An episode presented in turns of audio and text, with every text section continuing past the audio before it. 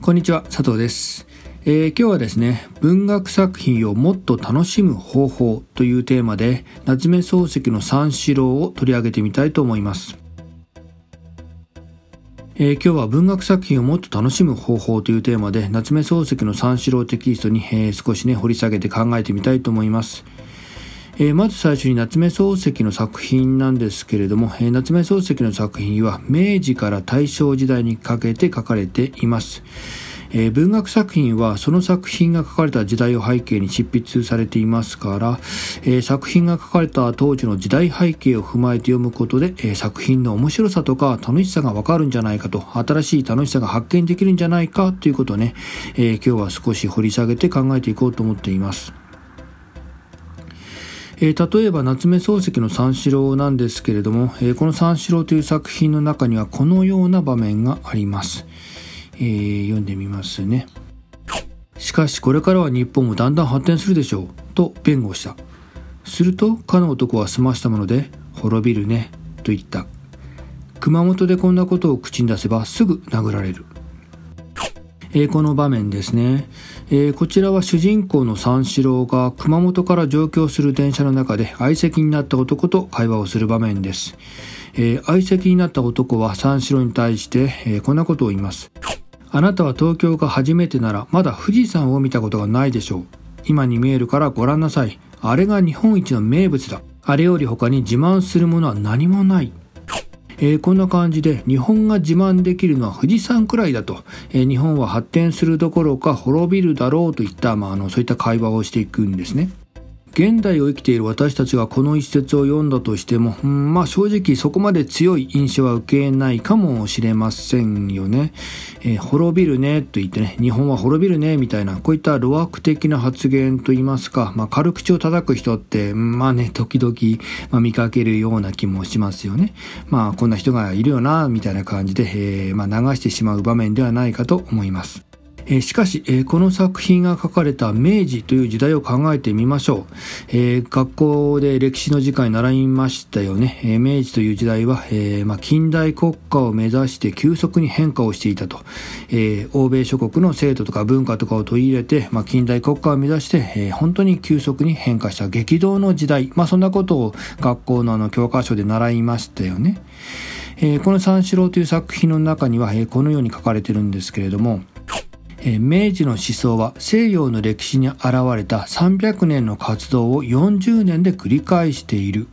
えー、このような表現があるんですけれども、えー、西洋の歴史の300年の活動を40年で繰り返そうとしているっていう、まあ、そういったの表現があるくらい本当に急速に、えー、かなり密度の高い変化がね起きたっていうことがわかります。えー、まあ現代の私たちが想像している以上の速さで近代化が進んでいたっていうことが、えー、まあ想像できますよね。そして明治37年、えー、1904年ですね、えー、1904年には日露戦争もありました。え、このような時代背景の中、三四郎は1908年、えー、明治41年ですね、えー、明治41年に朝日新聞に連載されます。えー、まあ、登場人物が口にするこの滅びるねとか、えー、日本はね、もう自慢するものは富士山ぐらいだというこういったセリフですね。まあ、このセリフが、今の時代背景を元にして読んでみると、印象が変化してきたのではないでしょうか。作者の夏目漱石は、日本が見落としているものを見抜いて、もしくはこれから見落としていくだろう、そういったものを見抜いて、この作品の中で文明批評していたということがわかります。えー、もちろんあの三四郎はいわゆる青春小説ですよね、えー、男女の恋愛について書かれた物語だと、えー、まあ、地方からやってきた男性が、都会の女性に翻弄される様子ですね、まあ、そういったものがね表現された作品と、まあ、それはもちろんそうなんですけれども。え今お話ししたような感じで、その背後にある作者の、え文明批評の視点に目を向けると、え時代を超えた俯瞰的な批評が存在することに気がつきます。えつまり漱石は、えー、まあ、現代の私たちが直面している問題ですね。現代の私たちが直面しているような問題を、すでに100年以上も前から予測して考察していたんだっていうことが、え読み取れるんですね。えなので、あのまあ、今、まあ、いわゆる恋愛小説ですね。まあ、青春小説として、え書かれているんだけれども、それを通して、まあ、作者が何を表現しているのかなっていったことをこう読み取ろうとすると、えー、青春小説という、まあ、枠組みを超えて、その先に何があるのかなと考えたところに、えー、それを受け止めてくれる懐の深さが、えー、漱石の作品の背後に存在することに気がついて、まあ、調べれば調べるほど、また考えれば考えるほど、えー、100年以上にとても気がついた、考えていたと思えないレベルの、えー、夏目漱石の深い、えー、思考があって、やっぱり漱石はすごいなと、えー、100年以上読まれる作品っていうのはやっぱり何かが、えー、背後にね、深い、えそういったの考察とか思想があるんだなっていうことが、え読み取れると思います。そしてそれがすごく私は楽しいし、え面白いなと思うんですね。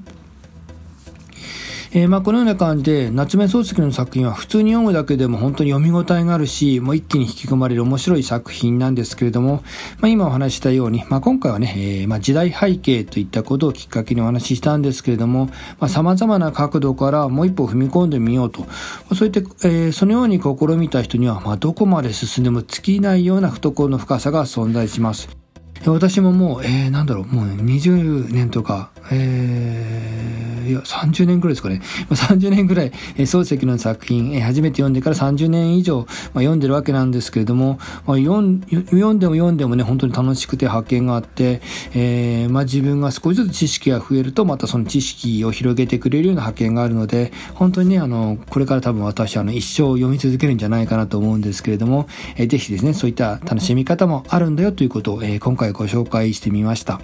えー、ぜひ皆さんもですね、えー、まあ、いろいろ作品を読んでいただいて、え、何か新しい発見があれば、ぜひ教えてください。えー、その時を楽しみにしています。え、このチャンネルはですね、このような感じで文学作品を通して考えるヒントを提供していこうと思っています。えー、今日は文学作品をもっと楽しむ方法というテーマで、夏目漱石の三四郎テキストに、えー、一つご紹介させていただきました。今回の内容はこれで終了です。ありがとうございました。